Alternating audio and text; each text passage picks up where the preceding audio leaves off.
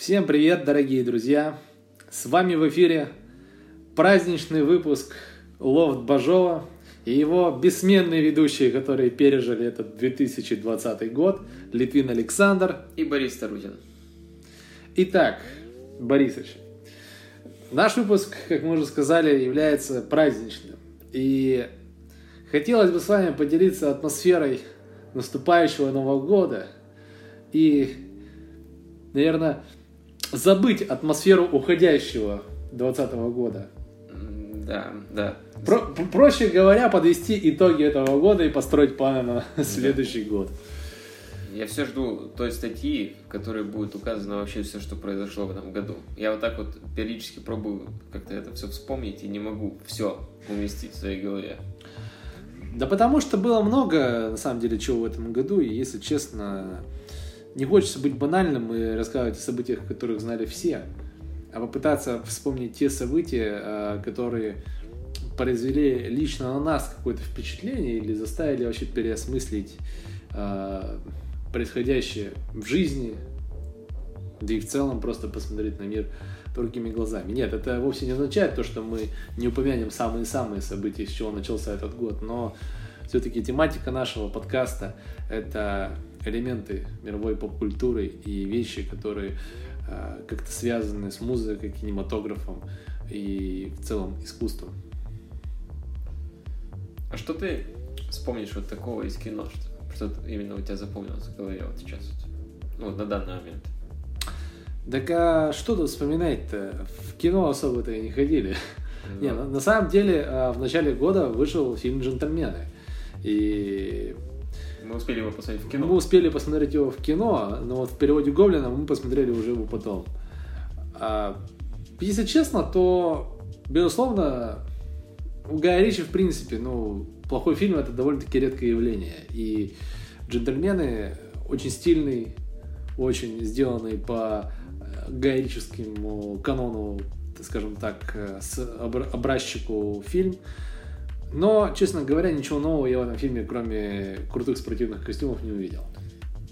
Да, это абсолютно точно. Если, конечно, нам не пробовать расширить это до какого-то концепта мета-сюжета, который он там еще подходит. Да, есть, выходил видео в Ютубе, что, типа, на самом деле все четыре там участия карты, деньги, два ствола, большой куш, рок-н-ролльщик и джентльмены, это все, мол, вот одна такая квадрология, если да. можно ее так назвать, что, типа, здесь мы прослеживаем эволюцию главного персонажа.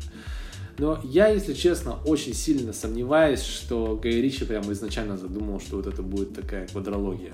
Скорее всего, он просто обыгрывал один и тот же сюжет, просто, ну, где-то с разных ракурсов, где-то он набирался больше опыта и считал, что вот это должно выглядеть так. Да, или, возможно, он просто действительно настоящий творец, и он все это на подсознательном уровне реализовал.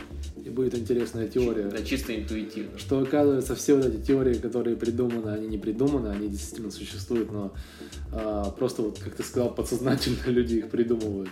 Ну, конечно, так или иначе это имеет место быть.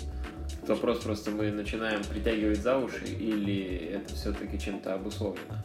Ну, я это... думаю, с годами мы это узнаем. Безусловно. Просто надо следить уже за несколькими примерами. Мне кажется, что сейчас можно про Кристофера Нолана то же самое сочетать. Вот, кстати, Кристофер Нолан, да? «Довод» посмотрели mm-hmm. многие из нас фильм. А, вот если честно, а, понятно, что это что-то новое. С другой стороны, а, слишком перемудрил. Слишком большой акцент на теорию. Да, Нолан, из-за чего фильм местами смотрится тяжело. То есть ты пытаешься его понять, ты вроде его понимаешь, и в то же время ты его не понимаешь.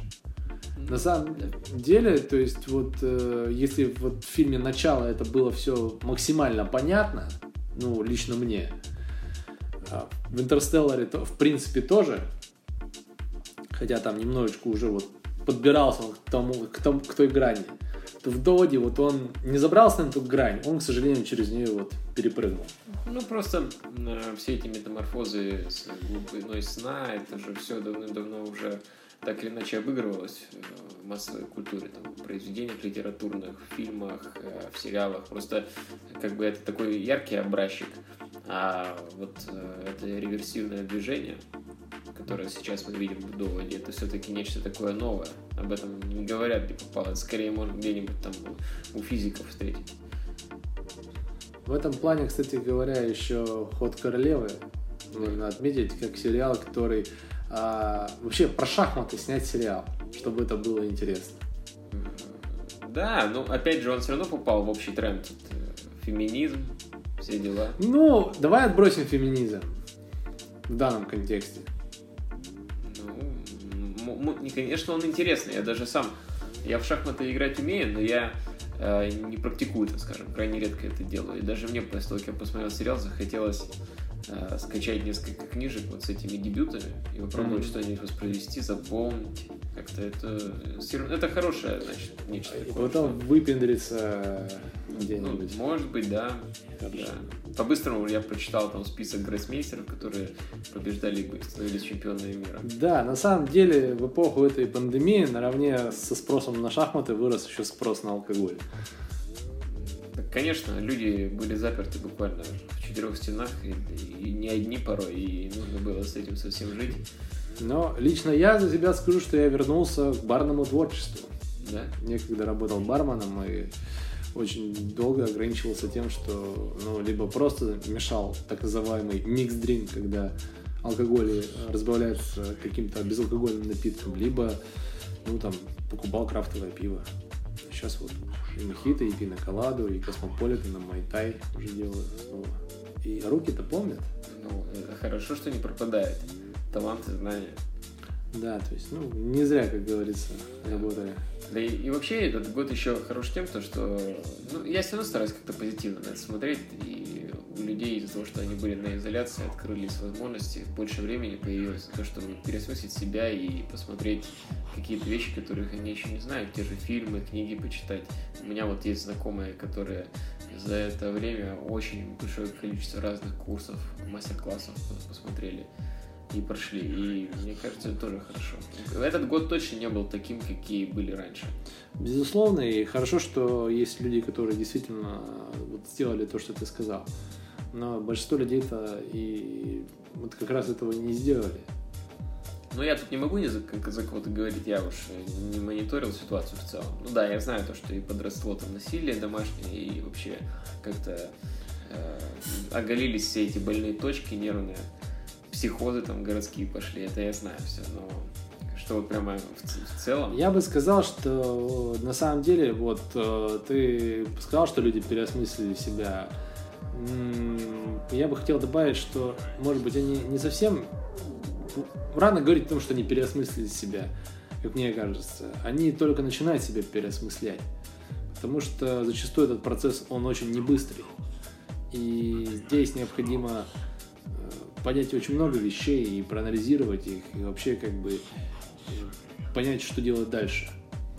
Вот лично я за себя скажу, мы немножко сейчас отойдем от темы творчества, я за этот год сменил работу, причем на пике самого локдауна, когда он еще был весной. Ты прямо в начале, вот, вот только-только он. На самом деле, когда объявили, что вот там мы до конца месяца сидим дома на выходном дне, и казалось, что вот все, сейчас экономика просто станет. Я как раз ну, у меня работа. И сажусь сразу на удаленку. И вот за все время, за весь этот год я, наверное, только раз в шесть появлялся в офисе. И с одной стороны, это очень круто, потому что ты вроде как, тебе не нужно тратить время на то, чтобы стоять в пробке, там, прочее, там, тратить время там, на то, чтобы себя привести в порядок. Ну, в смысле, там, погладить себе костюм, там, или просто одежду. Все круто, ты типа вот из дома работаешь, и в этом есть какая-то, какая-то прелесть. Но с другой стороны, э, ведь реально, когда ты слишком долго сидишь в четырех стенах, начинаешь потихоньку лезть на эти самые стены. И вообще начинаешь задаваться вопросами самоорганизации, и м- возникает много разных мыслей. То есть это все не так однозначно, как тебе казалось это до того, как ты это попробовал. Поэтому мир, безусловно, поменялся, но я бы так сказал, что двадцатый год стал катализатором э, к очень многим изменениям, которые еще будут идти несколько лет. Да. Новые тренды возникли. Новые тренды, безусловно. Э, кстати, про творчество. Да. Я вот книгу наконец-то написал. и даже выложил. А ты когда, получается, ее выкладывал-то, я помню? Я в конце апреля, в начале мая. Угу. И я вот про себя скажу, что провел такой эксперимент. Я решил ее... Да, ну скажу слушателям, что книгу писал четыре года я. Книга это про, опять же, практически про то, что наш подкаст, про музыку, поп-культуру, где-то кино и про э, хорошие старые тачки. В основном американские, конечно. И все это происходит в нашем родном городе, Екатеринбурге. И, и все это через твой личный опыт, опыт, да. Э, и вот была попытка моя как-то воспользоваться, скажем так, современными технологиями, прочитать через прямой эфир Инстаграма всю книгу. Как раз в трендах две тысячи двадцатого. Да. И на самом деле, ну, честно признаюсь, я ожидал больше. То есть и какое-то больше, что больше людей как бы познакомятся с этим творчеством, больше людей посмотрит это, но по факту, вот как в очередной раз замечаешь, что зачастую, когда люди говорят, типа, о, да, классно, молодец, им не Ва- важно, знаешь, само содержание, им важен просто факт того, что это свершилось. Это скорее такой, такая вежливость, да? Чем? Да, это такая вежливость. И на самом деле вот хочется дать совет людям, которые занимаются творчеством. Э, старайтесь э, либо, либо особо не тянуть как бы созданием своего произведения, своего творчества, чтобы это не было. Терять импульс. Потому что когда вы закончите его, вполне вероятно, вы не получите такого огромного фидбэка, какого рассчитываете. Ну, вообще, в принципе, какого-либо. И вы можете... У вас образуется... Ну, как бы... Как у меня на большое время образовалась чисто пустота внутриэмоциональная. Что тебе не хочется ничего творить. Ты... А раньше вот эта книга, вот это, твор... это творчество, это было своего рода смыслом какой-то твоей деятельности, и в том числе одним из смыслов твоей жизни. И потерять один из смыслов своей жизни, это на самом деле очень страшная штука. И я вот только сейчас, наверное, начинаю как-то от этого отходить, и то пока не могу с полной уверенностью сказать, что у меня это получилось. Либо относитесь к творчеству как просто к чему-то такому, что вы делаете именно для себя, от чего вы кайфуете, и э, что не факт, что принесет вам там, деньги, успех и признание, но вполне вероятно, что оно, может быть, вам действительно его принесет, и это будет только здорово, но будьте готовы к тому, что этого может не произойти. Да, конечно, и тем более все спланировать сразу же нельзя. Нет. Сложно ожидать то, что это может принести какой-то успех еще на момент, когда ты это начинаешь как-то выдумывать, придумывать. Это как-то должно, должны сложиться некоторые обстоятельства для того, чтобы все это выстрелило. В этом я убеждаюсь в очередной раз, потому что примеров много. Не хочется сейчас сдаваться там в подробности, что вот мы такие крутые, да, там, а кто-то, ну, не круче нас, но при этом, допустим, вот он имеет успех. Но его знаю. Но...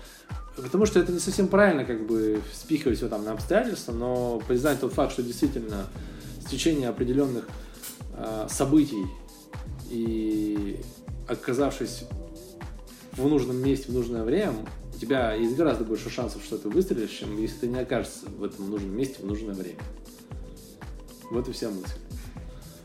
Мы гнем свою линию, и мы продолжаем ее гнуть даже не столько потому, что мы прям-таки рассчитываем там, на какое-то супер признание, там, успех, как многим может показаться. Мы ее гнем, потому что мы придерживаемся в какой-то степени философии стоиков, что нужно это делать, делать просто несмотря ни на что. То есть тебе сломали челюсть, сплюнь кровь, поднимись и иди дальше.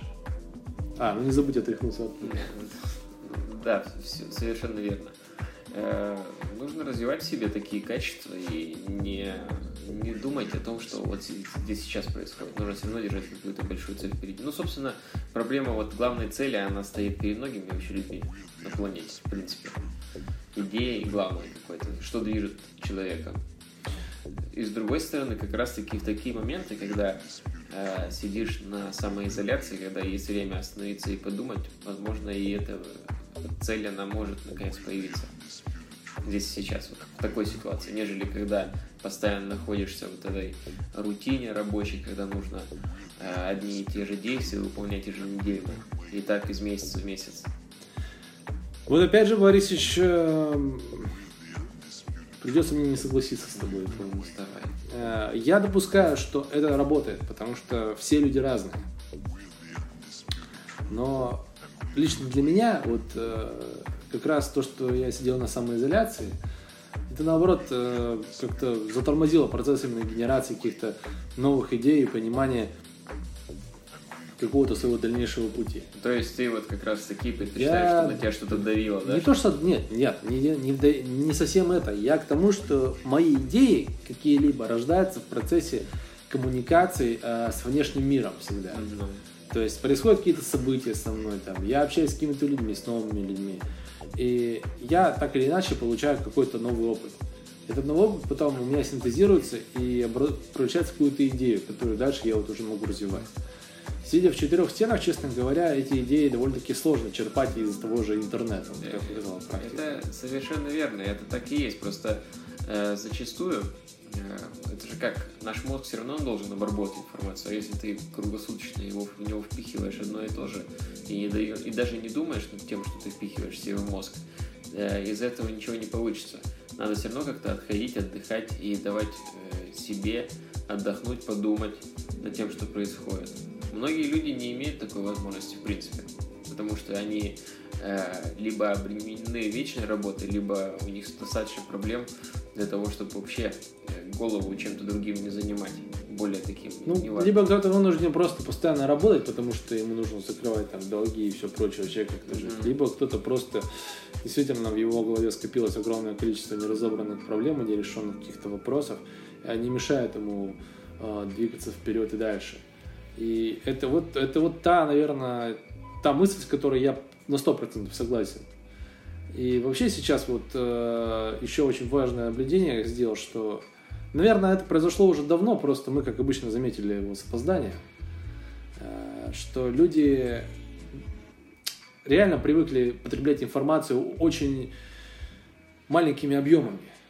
То есть все хотят получить здесь и сейчас. Mm-hmm. Это касается видео, постов там, в Инстаграме, какого-либо текста, там, музыки, чего угодно, и вообще результатов. И вот ТикТок же, он не случайно появился, он появился как запрос на тренды. тренды yeah. да.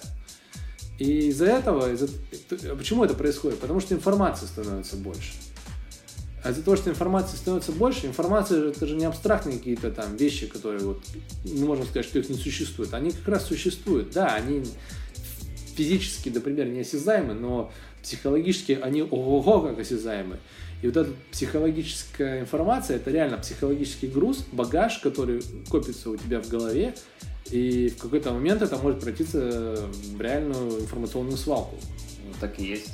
И это сравнимо с тем, что у вас полный срач и беспорядок дома.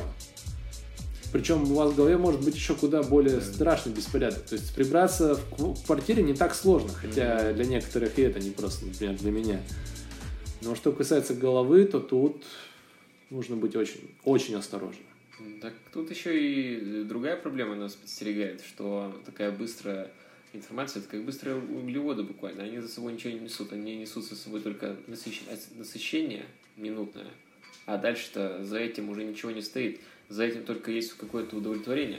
Выводов-то из этого сложно как-то построить. Если мы получаем какую-то сложную информацию там, из книг, из хороших фильмов, то у нас есть возможность подумать. Мы, нам даже... Вот раньше были фильмы, допустим, которые э, тебе там не, не разжевывали какие-то вещи, ты должен был это понять между строк, даже не обязательно после просмотра, а не через неделю там, или через месяц, да. Или вообще спустя годы, и когда ты оказался в аналогичной ситуации, ты понял, что испытывал героев в такой же ситуации.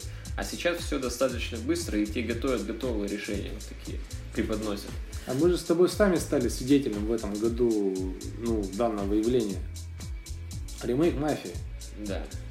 Прекрасный ремейк, но в нем наглядно видно, что многие... То, то есть там даже героев многих персонажей, то есть историю ее расширили, с одной стороны, да? Но с другой стороны видно, что нам просто местами разжевывают, почему, даже всякие мелочи.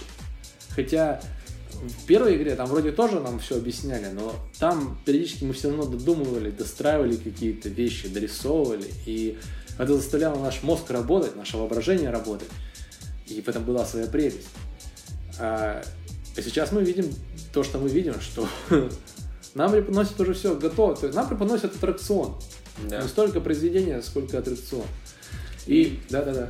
Тут еще очень важно, что такая доступность информации и то, что ее могут скачать, может скачать каждый потребитель, по сути дела, в любом количестве, сколько ему хватит курса физиологии, да. Это во многом уничтожает то, что делает наш мир э, особенно прекрасным. Это вот личный и персональный опыт. Потому что сейчас все люди будут потреблять одно и то же, примерно в одинаковых количествах, и источники этой информации будут одни, там, ну, условно, YouTube. Там, mm-hmm. и... Видео Максима Каца относительно того, что представляет. Хотя иногда, иногда он достаточно просто разжевывает события, которых, ну, например, ты когда-то слышал, но особо не знал. Да, можно вспомнить благодаря этому о чем-то. Да. Но в то же время не хватает вот какой-то такой персональной оценки, что ли. Ее стало гораздо меньше. Она стала более похожа на все остальные. Усредненный стал. Да, что, что-то усредненное. Да. Не хватает из этого веса, что ли. Из-за того, что есть тренд на, на выпуск информации как можно быстрее и короче, из-за этого ей, что ли, не дается время отлежаться как-то так, если можно так сказать, что она не без достаточной степени выдержки выходит. Да. Вот я хотел тоже эту тему поднять, ну ты меня опередил. Ну, на самом деле, ты в свое время как раз и рассуждал касательно этого вопроса, что вот не хватает собственного персонального какого-то опыта сейчас людям переживания. И это именно та причина, вот, по которой важно, например, узнавать какие-то действительно стоящие классические вещи, там, музыку, фильмы, книги, историю изучать, там, классические науки. То есть потом, сейчас все это как будто обесценивается, что вот там есть всякие площадки для обучения онлайн, да, то есть чтобы получить какие-то навыки, здесь сейчас это действительно важно. Но вопрос, насколько эти навыки вообще будут, то есть такое вообще в целом ощущение, что весь мир становится таким как бы одним, то есть людей как будто чему-то готовят, из них делают сейчас одну большую такую массу роботов, чтобы кто-то а, выполнил какую-то свою там глобальную миссию. И реально скоро это как тоже это как в фильме там с Джаггером был в девяносто втором году, когда там города уже получает название корпорации, да, которые купили. Да, ты имеешь в виду с Хопкинсом, где Джаггер играет охранника еще, да? Да, да, да, ну он там патрульного играет, да, да. Полицейского там в будущем. И, безусловно, то есть касательно того, что информацию сейчас можно хоть где получать, раньше, если, я уже, по-моему, об этом говорил, чтобы познакомиться с группой, ты должен послушать как минимум хотя бы альбом от начала до конца. А что такое послушать альбом? Ну, в свое время это купить пластинку, а значит посмотреть обложку, вкладыши, буклеты, потом перевернуть пластинку на другую сторону, потом появились диски, но принцип остался тем же. А уже потом, когда можно было просто скачивать песни, ладно, когда была, помню, пиринговая сеть, там пэ два пэ, условно говоря, и можно было скачать весь альбом, потому что ты прочитал про него, что это альбом, ну послушайте. А сейчас там Apple Music, Spotify, там, ВКонтакте, вот эти все сервисы, они позволяют нас, то есть радио слушаешь, шазамом ткнул, что за песня, все, просто закинул себе в плейлист, какое-то время послушал, потом забыл, иногда она у тебя снова в плейлисте играет. И так во многих вещах, там, вплоть до того, что действительно сейчас даже есть проблема, вот, что в компьютерные игры тоже люди особо, на самом деле, не, многие не играют, стрим. Просто смотрят стримы, да. На фильмы смотрят обзоры. Да. Даже Пассив, на передаче, на ЧБД уже есть обзоры того или иного выпуска. Какая-то есть... такая пассивная, да, позиция наблюдателя формируется. Да, и... Я не хочу говорить, что это страшно или это плохо, но это вот та реальность, к которой мы незаметно подобрались. И... Я, честно говоря, даже не знаю пока, во что она выльется. Возможно, есть действительно проблема того, что... Причем ее еще, я помню, обозначал у нас в свое время... преподаватель по психологии, он начинал у нас историю психологии вести, а потом там трансперсональную психологию вел, там, различные mm-hmm. тоже курсы. И он, его, ему очень не нравилось, что мы а, не пытаемся как-то проанализировать материал, который мы выучили.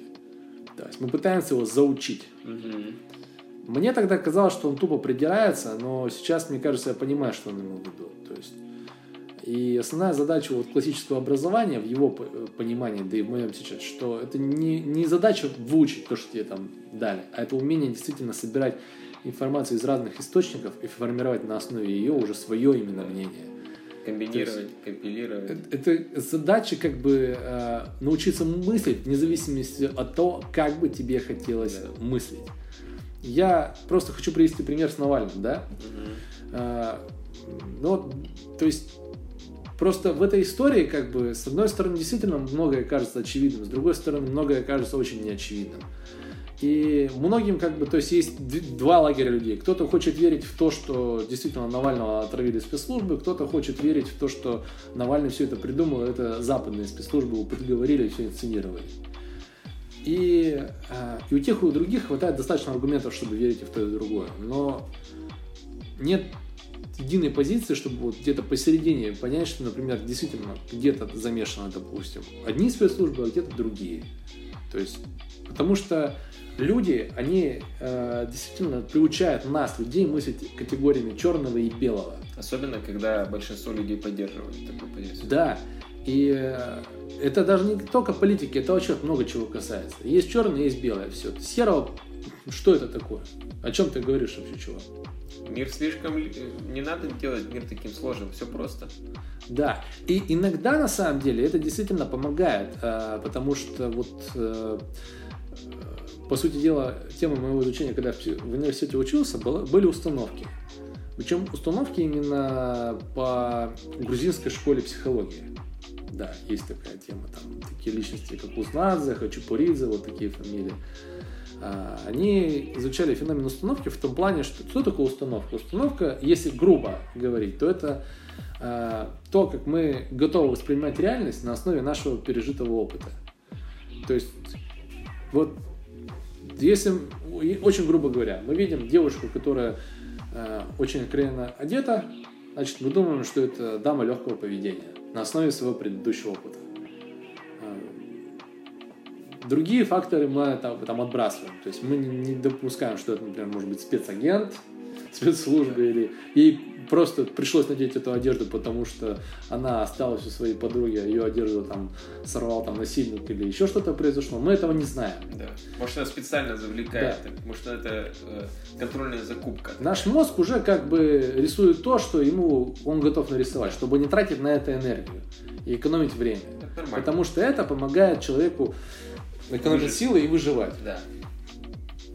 Видит тигра, бежит от него. Хотя... Кстати, лучше не бежать. Лучше не бежать. Да. Ну, по крайней мере, я знаю, что от медведя лучше не бежать. Да. Там, наоборот, надо э, поднять руки вверх и изобразить, что ты, типа, тоже какое-то большое животное. Потому что, где-то, как я слышал, типа, медведь в первую очередь воспринимает тебя как другого медведя. Да. А, а потом уже все зависит от того, как ты себя повел. Если побежал, о, еда! Ну да, да, да, давай, не переходи. На другую сторону, давай, говори. На другую сторону, да, да, на черную да. или на белую? Давай, давай, продолжай. Black Lives Matter. Давай, давай. А между да. прочим, это тоже тема от двадцатого года. Да, давай, давай, давай. Что, что давай, давай, давай, что ты хочешь? Ну, установку-то. А я тебе, я же тебе говорю. Но она помогает нам выжить дальше. Что-то. Да, но с другой стороны, она иногда помогает нам, э, она формирует ошибочное восприятие. Ну, условно говоря, ты привык, допустим, что в одно и то же время приходит трамвай под номером пять. Ты приходишь на остановку, видишь, трамвай идет, а ты опаздываешь, например. Не, видишь, не трамвай. На О, трамвай, пятый, все, сажусь, залезаешь, потом видишь, что он не идет не туда. Оказывается, что это вообще четырнадцатый. Mm-hmm. А ты видел, что это пятый трамвай. Ну вот как это так? Это установка, твой мозг уже все, он все дорисовал за тебя. И это простые примеры, которые касаются там, восприятия объектов, восприятия цифр, например, там, или слов, условно. Есть еще даже эффект, когда, например, можно э, в словах там, некоторые буквы поменять местами, но ты все равно будешь читать и понимать текст, потому что твой мозг уже все да, дорисовал на основе своего предыдущего опыта. И в жизни точно так же касательно материала, который нам дается, в зависимости от того, что у тебя за установка. То есть, если у тебя установка, что в стране все плохо априори, тогда, ну, как, как вариант, да, неважно какой, что все плохо, значит, ты будешь воспринимать все события, исходя с этой точки зрения. Если ты считаешь, что в стране, условно говоря, все хорошо, то ты все события, происходящие вокруг страны, внутри также будешь воспринимать с этой точки зрения. То есть будешь, условно говоря, во всем винить там вражеских солдат НАТО или еще кого-нибудь там. А если как бы, что все в стране само хреново, ты будешь винить непосредственно свое государство, еще, а еще хуже ты будешь винить, скорее всего, своих сограждан, что какие они, блин, они, они хорошие там люди и быдло вообще. И вот здесь, на самом деле, хочется мне тоже вот подвести два итога, два вывода, вывода, которые лично я сделал за двадцатый год, тоже пообсудить их, это важно, что вот э, понятие ватников, или ватаны, как называют, mm-hmm. то есть это у нас традиционно называют тех, кто поддерживает действующий, там, допустим, режим власти, и которые считают, что там страна там, великая, а все вокруг нас там одни враги и все прочее. Американцы виноваты. Ну, да, пиндосы. Во всем виноваты пиндосы, как обычно. И, и, и, и евреи до кучи. И они, и те, и другие, это масоны еще, по всему прочему. Да-да-да, которые, которые отобрали у нас Украину. Ну ладно, это уже фантазии. Mm-hmm. Короче, суть в том, что вот, остальные те продвинутые, так называемые, либералы, это те, кто наоборот там хаят там, власть, режим, то есть говорят, что все в стране все плохо, а окружающий там, Запад, он все хорош, вот они все правильно делают. Так вот, я пришел к выводу, что и те, и другие являются ватанами. То есть ватаны — это ватники, это не приверженность к какому-то там конкретному режиму или строю, а это вот как раз восприятие действительности э, как черное и белое. Категоричность. Да, это категоричность, это нежелание э, принять какие-то э, сопутствующие, скажем так, э, события, какие-то вот те самые переменные, которые составляют разного рода факторы, там, внешние силы и так далее. То есть сложный комплексный, комплексный набор вот этих всех факторов, который и э, создает ту самую ситуацию в данный конкретный момент. И вот нежелание признать этот комплекс и неоднозначность всей ситуации, это, наверное, и есть то самое ватничество. Да, вероятно, так оно и есть. И, к сожалению, какого-то рецепта борьбы с подобным подходом у людей нельзя, наверное, придумать. Есть. Наоборот, все идет к тому, чтобы все мыслили вот как-то так быстро, по шаблону, и не пытались даже думать о том, как дела обстоят на самом деле. Я помню хорошую фразу из «Людей в черном» первой части, когда герой Уилла Смита спрашивает героя Томми Ли Джонса, что, мол, почему как бы, вы не расскажете людям про инопланетян? Ведь они поймут, на что Томми Ли Джонс сказал, что человек, возможно, поймет, потому что ну, он разумный, ему можно верить. А люди в целом это бесконтрольная это масса, которая запаникует и все реально испортит. И это к чему? К тому, что в целом большим количеством людей управлять э, сложными какими-то объяснениями, сложными конструкциями тяжело. Почему очень много популистов во власти? Потому что понятными словами, понятными лозунгами тебе легче будет управлять в целом страной, государством и людьми. Независимо от их нации. Это не потому, что люди там тупые или что. Просто потому, что большой массы это как большая компания, большая организация, проще управлять действительно простыми словами. Не хочешь ли ты этим сказать, что становление тоталитарного строя в Китае и архаического правления в Индии связано именно с тем, что там дофига народу? Я никогда на этот счет не задумывался. Я в данном случае подразумевал любую страну. То есть независимо от ее строя. Потому что, еще раз говорю, что действительно как бы, ну, ну проще коллективом. То есть даже на заводе, почему там, знаешь, или вообще общепите матом разговаривали? Потому что быстрее так, быстрее объяснить, понятнее. И также просто именно с большим количеством людей. Я... Ты можешь собрать, условно говоря, тысячу академиков в одном месте, но вряд ли ты сможешь ими эффективно управлять, если ты будешь разговаривать с ними вот конкретно там на научном языке. Да. Они быстрее поймут, если ты начнешь разговаривать с ними там матом, скажешь, что, что да, иди да, тут да. такой-то матери и сделай вот этому, объясни ублюдку, что он не прав. У меня вот возникает другой вопрос. Часто там многие приходят к очень такой попсовой концепции сегодня, это вот смерть автора. Может, слышал про Роланда Барта, такой есть, такой есть философ французский. Семиолог. В свое время он э, высказал суждение там, в своей статье «Смерть автора» как раз таки про то, что после того, как автор свою книгу написал э, и отпустил ее в массу людей, после этого это уже не его книга, это всеобщее, всеобщее достояние, и это книга каждого того, кто ее прочитает. То есть, потому что на каждый текст у каждого человека есть свой смысл, своя интерпретация.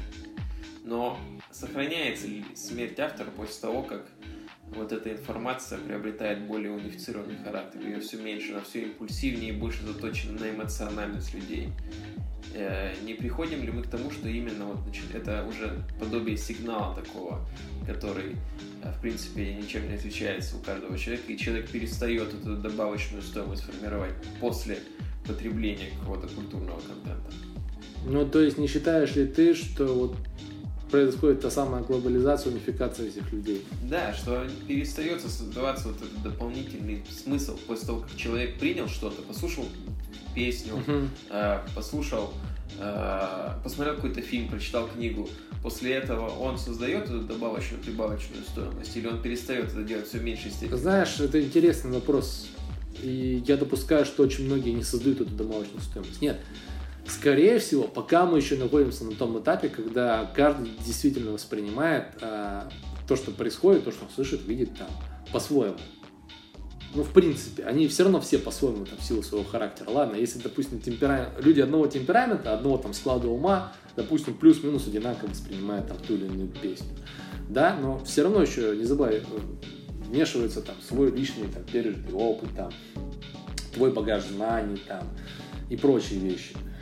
И другое дело, что сейчас действительно в эпоху глобализации, как это ни парадоксально, но опыт у людей-то, личный опыт становится все более похожим.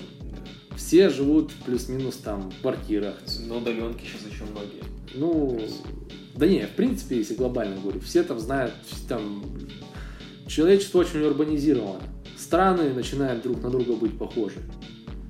То есть, да, наверное, нет.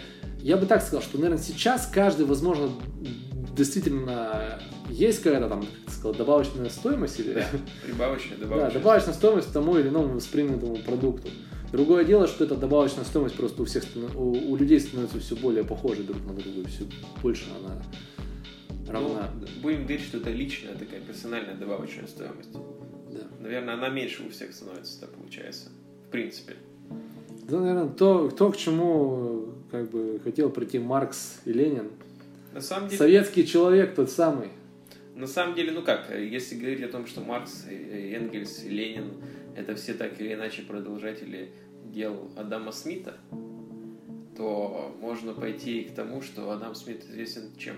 Тем, что он создал э, концепцию вот этой вот булавочной фабрики, где каждый элемент делается отдельным э, рабочим этой булавки. Каждая часть булавки делается отдельным рабочим. Но чем знаменательна такая схема производства, по-твоему? Конвейерное производство. Да, ну чем оно? Да какой плюс оно дает? Плюс — это удешевление, в принципе, производства, ускорение. Ну, это как следствие, но тем, что является вот этим главным достоянием такого производства, то, что каждый элемент этого, скажем так, снижается, с одной, то есть, как я вижу, снижается количество дефектов брака, потому что каждый отвечает за свою часть. Другое дело, что у человека очень монотонная получается. Да, и, каждый, и, и что здесь самое, что каждый элемент и можно заменить тогда, потому что его функционал уже не такой великий, чтобы его нельзя было заменить. И то же самое с информацией. Вот вам и фраза «незаменимых людей нет». Да. Но только она в другом контексте применяется. Каждый раз, когда какой-то руководитель говорит вам, что незаменимых людей нет, вы ему объясните, где конкретно их нет. Вот. Удивительно, как мы к этому пришли. Да. Э, на самом деле очень важно поднимать такие темы. Ну, объективно говоря, хотя бы время от времени. Вторая вещь, вот тоже, которая может, с этим соприкасается, как раз я начал говорить про Black Lives Matter. Ну, что тут хочется отметить? Ситуация, с одной стороны, не очень нова, но и в то же время, и как ни странно, она уже начала э, в каком-то смысле даже поворачиваться вспять. Так и об этом же и говорится, что вроде как это такой вот, когда-то там много сотен лет расизм господствовал, был лютый расизм, когда слово «блэк» это прямо означало что-то плохое, то сейчас-то, может быть, поэтому и все радикализировалось, чтобы как бы потом дать назад. Ну, тем самым я не помню, баланс. Чтобы Black там сто лет назад было считалось чем-то ужасным, потому что, в принципе, сто лет назад э, темнокожие американцы жили не в самых худших условиях, вообще они в отдельных автобусах ездили. Это не самые худшие условия? Я не самые лучшие, я сказал. Ну да, условия. Я и говорю. И тогда, мне кажется, Блэком назвать как бы особо никто не стремался, этих ребят. Другой, я на самом деле действительно тоже против расизма. Это факт. Ну, как бы все люди должны иметь одинаковые права. Ситуация, которая произошла, я боюсь, что вот даже... Я не пытаюсь защитить полицейских США, которые это сделали. Но я думаю, что, окажись, на... они с тем же успехом задушили бы и белого человека. Вот как бы. Просто попался черный человек. И, видимо, сработало, скажем так, несколько факторов, которые, как бы, ну, видимо, не самая лучшая экономическая ситуация в том числе, и очень много накопившихся проблем. И просто Джордж Флойд стал такой... Сакральной жертвой. Сакральной жертвой, да, или спичкой, которая все зажгла. И на самом деле, наверное, хорошо, что вот, как бы, афроамериканцы подняли эту проблему, как бы, и начали отстаивать свои права, потому что они заставили на себя обратить внимание. Я не уверен, что там, условно, полицейское лобби, конечно, все еще сильно. Там, я не думаю, что в, какой- в один миг там распустят всю полицию США или запретят там стрелять по людям. Сам, вообще сомневаюсь в этом. Но определенные подвижки точно будут. И не исключая то, что Трамп, в том числе, второй срок, на второй срок не прошел, в том числе, наверное, и поэтому. Потому что у него были заявления вплоть до того, что почему вы не водите там... американскую гвардию или как там, бронетранспортеры там и все прочее. Меня в этой ситуации на самом деле другое беспокоит, что вот эта как бы защита своих прав, с одной стороны, люди, которые борются за все хорошее против всего плохого, привлекают к себе, с одной стороны, как различные маргинальные криминальные элементы, которые существуют в каждой расе, будем так говорить. Но в данном случае мы видели, как черные люди громили магазины просто потому, что вот Black Lives Matter. Или... ходили толпами и заставляли белых вставать на колено только потому, что он белый, а не черный. Но не сталкиваемся мы здесь с обратным расизмом. Извините меня, это уже расизм по отношению к белому, белокожему человеку. И мне очень понравилось, когда в Формуле Ж один без этого тоже не обошлось. Везде. И а, когда гонщики надели футболки, все Black Lives Matter, часть из них встала на колени, а другая часть не встала. И вот самый из них титулованный сейчас гонщик, Льюис Хэмилтон, который сам тоже является темнокожим, сказал, что типа, э, какого хрена вы не встали на колено? На что ему Даня Квят, а, гонщик, ответил, что так я при чем тут? Мы как бы, мы вроде никогда не ущемляли права черных в нашей стране. Почему, чем мы-то, почему мы должны вдруг вставать? За что мы должны просить прощения? Александр Сергеевич Пушкин был потом, потомком темнокожего человека. Yeah. Наше все. ну, ну, ну, серьезно, то есть, почему... И как бы даже шутка же пошла это, что русские просто, условно говоря... Россия — это та страна, где белые были в рабстве у белых. это примерно, как сказать, чер, черный работорговец вот из той же оперы. И... На фоне этого же как бы возникла ситуация с очередными феминистскими фем-движениями, да? Я тоже ничего не имею против того, чтобы женщины имели свои права и боролись за них. Но очень забавно получилось, когда этот закон сработал уже против них. Это в Париже мэрии выписали штраф девяносто тысяч евро за то, что у них а, в администрации города сидит слишком много женщин, что дискредитирует мужчин. Это вообще классика, нормально, нормально сделали. Это тот самый случай, когда абсолютно дурацкие законы, дурацкие абсолютно предъявы, требования, которые в какой-то действительно ломают жизнь многим там нормальным людям, начинают работать против их же создателей. Но хорошо, что в этом случае оно хоть сработало в другую сторону, потому что, как я наблюдаю, в Америке там все более плачевно в этом плане. Конкретно? Ну, там они э, же были вот как раз в это время очень э, взволнованы президентской борьбой, угу. И из-за этого был конкретный крен демократов в поддержку всех чернокожих.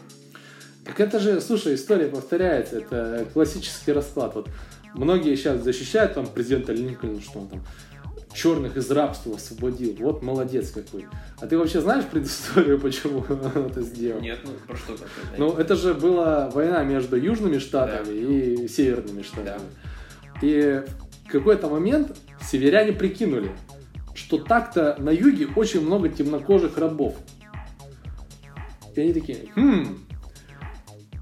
а не объявить ли нам, что мы даруем свободу всем темнокожим людям, что автоматически превратит их в наших союзников? Это же гениальный план, понимаешь? Вся, вся экономика юга, которая держалась там на плантациях, она вмиг рухнула просто, просто потому, что черным пообещали свободу. Ну это как, знаешь, там, говорят, то, что Гитлер в свое время совершил ошибку, что он, когда воевал с Англией, не объявил их колонии независимыми. Так бы Англия бы не смогла удержать все это вместе в то время. Ну... Хотел, он хотел забрать себе все это просто. А что там за колонии-то, где они были? Индия, Австралия. Они были слишком Индия, далеко. Индия, Австралия, Африка, Канада. Ну, тут можно порассуждать, но тоже такое есть. Ну, ладно, продолжим. Гитлер вообще много чего там думал. Как оказалось. И в суд попал. Да, точно. Тот еще суд. Иными словами, к чему мы, наверное, приходим, что мы... нужно быть за все хорошее против всего плохого, но еще и головой думать. Да это вообще главное правило по жизни, мне кажется, да. Головой думать. Как говорится, не мыслить категориями черное и белое. Да, и попытаться отделить э, здравый смысл от эмоций. Все-таки хочется немножечко мы, не, мы, мы ушли просто на самом деле в такое философское рассуждение, и это хорошо, наверное. То есть я, конечно, немножко изначально себе по-другому представил праведный выпуск там. Да, я, я тоже я что-то думаю. Хорошее, да, но доброе. А, это важно, потому что важно подводить итоги и ставить какие-то точки всегда. И, иначе как ты поймешь, что пройден какой-то определенный путь? Да. Кто-нибудь сейчас включит наш подкаст и скажет: да блин, они опять про свой негатив, про то, что раньше было лучше. Все, выключаю, пойду слушать свой хип-хоп. А мы не говорим, что раньше было лучше. Раньше было по-другому. И всегда были свои моменты. И если уж на то пошло, то вот про хорошее сказать, ну, «Плохие парни три».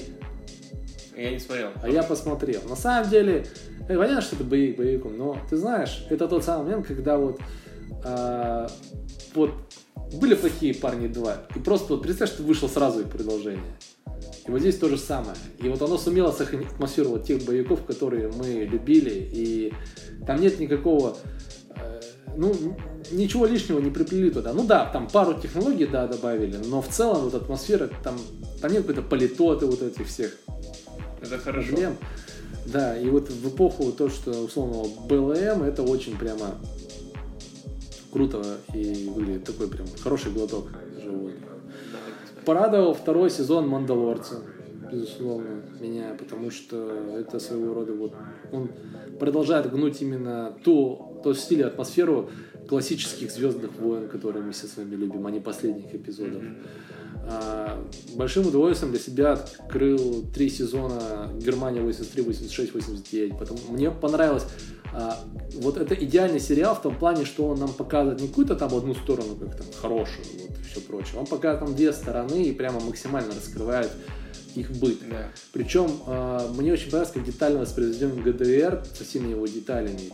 И, ну, это чувствуется, что искренне. Ты переживаешь, и тем и другим. А, а, а, авторы действительно были заинтересованы в том, чтобы сделать это качественно. И я вот хотел бы видеть такой фильм, вот, возможно, о противостоянии СССР и США, в котором бы также детально воспроизвели и ту, и другую сторону, чтобы мы могли сопереживать и тем, и другим. И это было бы круто. Без лишних вот этих всех там накалов, там, и, там, КГБ, там, ЦРУ и все прочее, там, или американские реднеки какие-нибудь в шляпах. Там, таких сериалов про много... какое время не хватает. Там про... Как вот в Советском Союзе не хватило в свое время вот осмысления гражданского, так вот нам, например, не хватает э, такого качественного осмысления распада Советского Союза и перехода в Россию.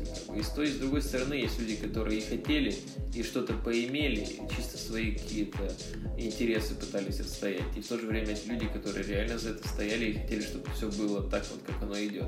Вот. Поэтому нам не хватает вот этого немного, чтобы примириться с собой, так скажем. И вот этот сериал «Германия», как раз таки, он для немцев, мне кажется, мог бы послужить такую службу и, наконец, разъяснить, что ГДР — это не просто территория, которая неожиданно присоединилась к ФРГ, а вот что-то это часть, это наследие. Да. Но, возможно, у нас когда-то появится такой сериал. Возможно. Даже будет интересно, что... Но это, ну, это, это все, равно, все равно немного другой должен быть сериал. Я бы даже... Тут и, и СССР бы, ну, затронули, да, допустим, и вот эту Россию девяностых, и при этом Россию нулевых бы еще зацепили. То есть вот как-то вот такой переход. Было бы, наверное, очень интересно. Но посмотрим, да. посмотрим. Тоже Пом... три сезона, кстати, хорошо уже. Вполне, вполне. А... А что вот, да, вот спрашивается. Но самое, считай, главное событие этого года — мы реабилитировали наш подкаст. Да, да, наконец-то. И это тоже важно, потому что в последнем разговоре с тобой мы задались вопросом, зачем мы пишем все-таки этот подкаст. Да, слава, деньги и почет — это хорошая вещь, но мы все-таки несем в том числе и миссию даже какую-то, наверное, чтобы... представить альтернативный взгляд, но альтернативный взгляд не в плане какого-то снобизма, что вот мы тут самые умные, все вокруг идиоты, а именно пригласить вас к рассуждению и переосмыслению некоторых вещей, чтобы можно было э, взглянуть на этот мир по-новому и начать искать в нем новые горизонты для познания и для вообще понимания того, что происходит вокруг. И для нас самих это, на самом деле, своего рода, что мы делаем, это попытка цифровизации того, что мы в свое время обсуждали на кухне по адресу Бажова, улицы Бажова. Да. И у нас даже была в свое время такая рубрика. Да. С тобой «Кухня Бажова», пару раз мы записывали и обсуждали новости. Возможно, когда-то мы к ней вернемся. Пока мы работаем исключительно в классическом формате. Да. Мы экспериментируем, ищем свой формат, но вроде как мы какой-то вот такой формат нащупали, что мы, да, такие беседы гораздо ближе, да, чем и...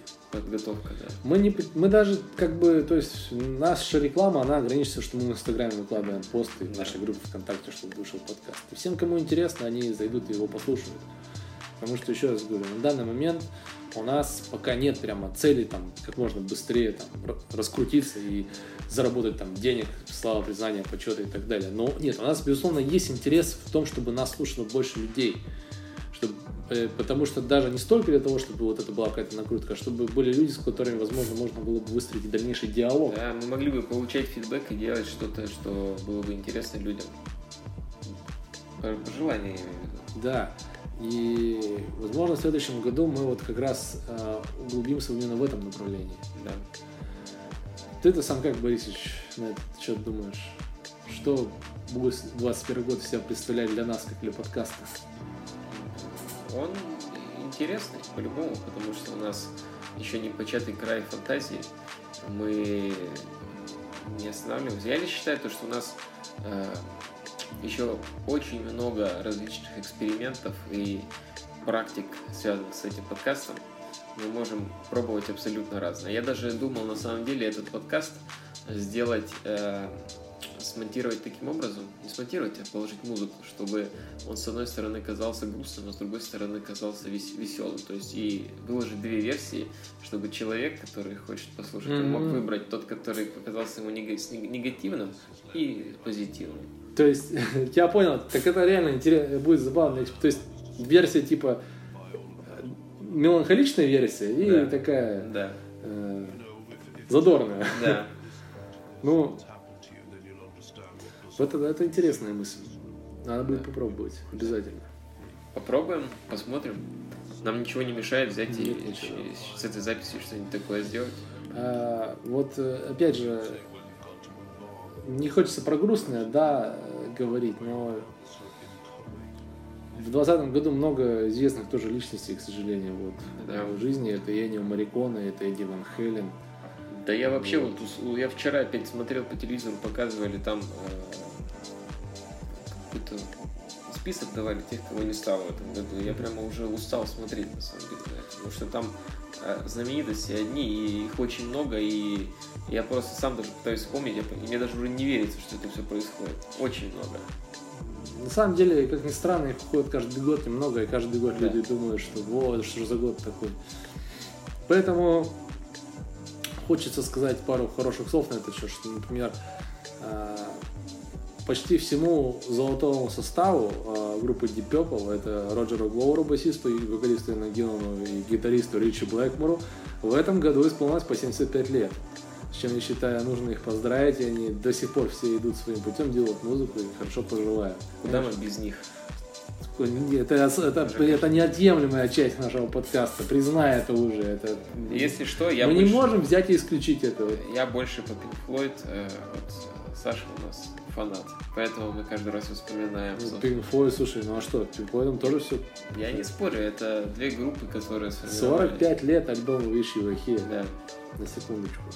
А у Deep Purple пятьдесят лет альбому Women Rock. Плюс... Я считаю, что... Ну, не то, что откопали, это будет слишком, я считаю, цинично и грубо сказано, но вновь как-то оживили Николая Дроздова, да, то есть он тут недавно появился в рекламе небезызвестного итальянского бренда пиджаков, и вообще настолько органично туда писался, и что это... Да, да. Отдельно, то есть, хоть искренне радуешься за него. А, а вообще, я это, удивляюсь тому, что, помнишь, мы записывали с тобой подкаст в первом сезоне а, про восьмидесятые, типа, да. когда это закончится. Так вот, а, я сейчас замечаю, что... У меня, такой, нет, у, меня такой, нет, у меня такое ощущение, что во всем мире как бы уже начинается ностальгия по девяностым. Да. А у нас не то, что восьмидесятые там не закончится, у нас такое ощущение, что мы обратно в семидесятые уходим. Тут надо думать, не знаю. То есть мы, мы, мы вспять, мы реки не смогли вспять повернуть, а вот моду вспять мы повернули. Ну это же во многом обуславливается тем, что у нас э, государственное телевидение транслирует вот эти все ретро, э, ретро Ты вещи, знаешь, э, вот это как раз одна из установок, которую как бы хочется воспроизвести, но как мне кажется, что да, безусловно, без этого не обошлось, но... Вот я смотрю на это немножко с другой стороны, с такой более позитивной, что мы, возможно, начинаем в какой-то веке а, пытаться переосмыслить этот опыт, моду и забрать а, из той эпохи все самое стильное и хорошее, вновь это освежить, где-то даже делать модным, а все вот то, что было плохим, оставить там. Но если это так, то это прекрасно. Лишь бы это не было тем, что просто уже не, нечего брать из настоящего, поэтому мы возвращаемся к прошлому. Ну, э, меня тоже посещает постоянно эта идея о том, что мы живем в эпоху постмодерна, когда никто уже ничего нового не придумывает и все все время что-то копируют. Хотя мы с тобой вначале буквально в первой половине говорили, что комбинировать сегодня это главное. Я думаю, что чтобы ответить на этот вопрос, мы должны вернуться к нему через двадцать лет и посмотреть уже в ретроспективе, что действительно ли как бы в наше вот это уходящее десятилетие, кстати говоря, мир действительно ничего нового не придумал в музыке, в кино, в архитектуре и так далее, и все всего лишь копировал, комбинировал. Или все-таки что-то он допридумал, просто сейчас мы этого не осознаем, потому что, как правило, многие вещи видятся на расстоянии. В конце концов, я не удивлюсь, если многие э, в семидесятые считали, что хард-рок это своего рода блюз, э, намешанный с джазом и, допустим, упрощенный. Точнее, блюз, который пропущен там через искажен, то есть звук которого искажен, утяжелен и упрощен. Все. И в каком-то смысле они будут правы. Но, извини, спустя пятьдесят лет как бы мы...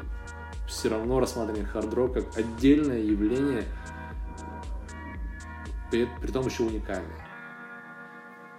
Посмотрим, что будет э, с наследием уходящего этого десятилетия. Посмотрим. Так-то уже много времени прошло. Ну, тем интереснее будет дальше. Да. Если вообще вот так вот я резюмирую, если... говорить вообще о жизни, о чем-то вот таком, что идет вперед, и это такая вот ну, прямая, которая наполняется событиями, то две тысячи двадцатый год это в моей жизни это самый, наверное, наполненный год. Так скажу. Ну, если не, не ставить знак плюс, знак минус какие-то события, а вот именно вот по насыщенности событий. То есть то, что можно потом будет сказать, что ты пережил. Неважно, хорошее или плохое, а вот в принципе концептуально. По наполненности. Ну, я могу сказать, что у меня было в этом году пару событий, которые я могу отметить когда. Они знаковые в моей жизни. Но в целом у меня год скорее не насыщен. Возможно, из-за удаленки.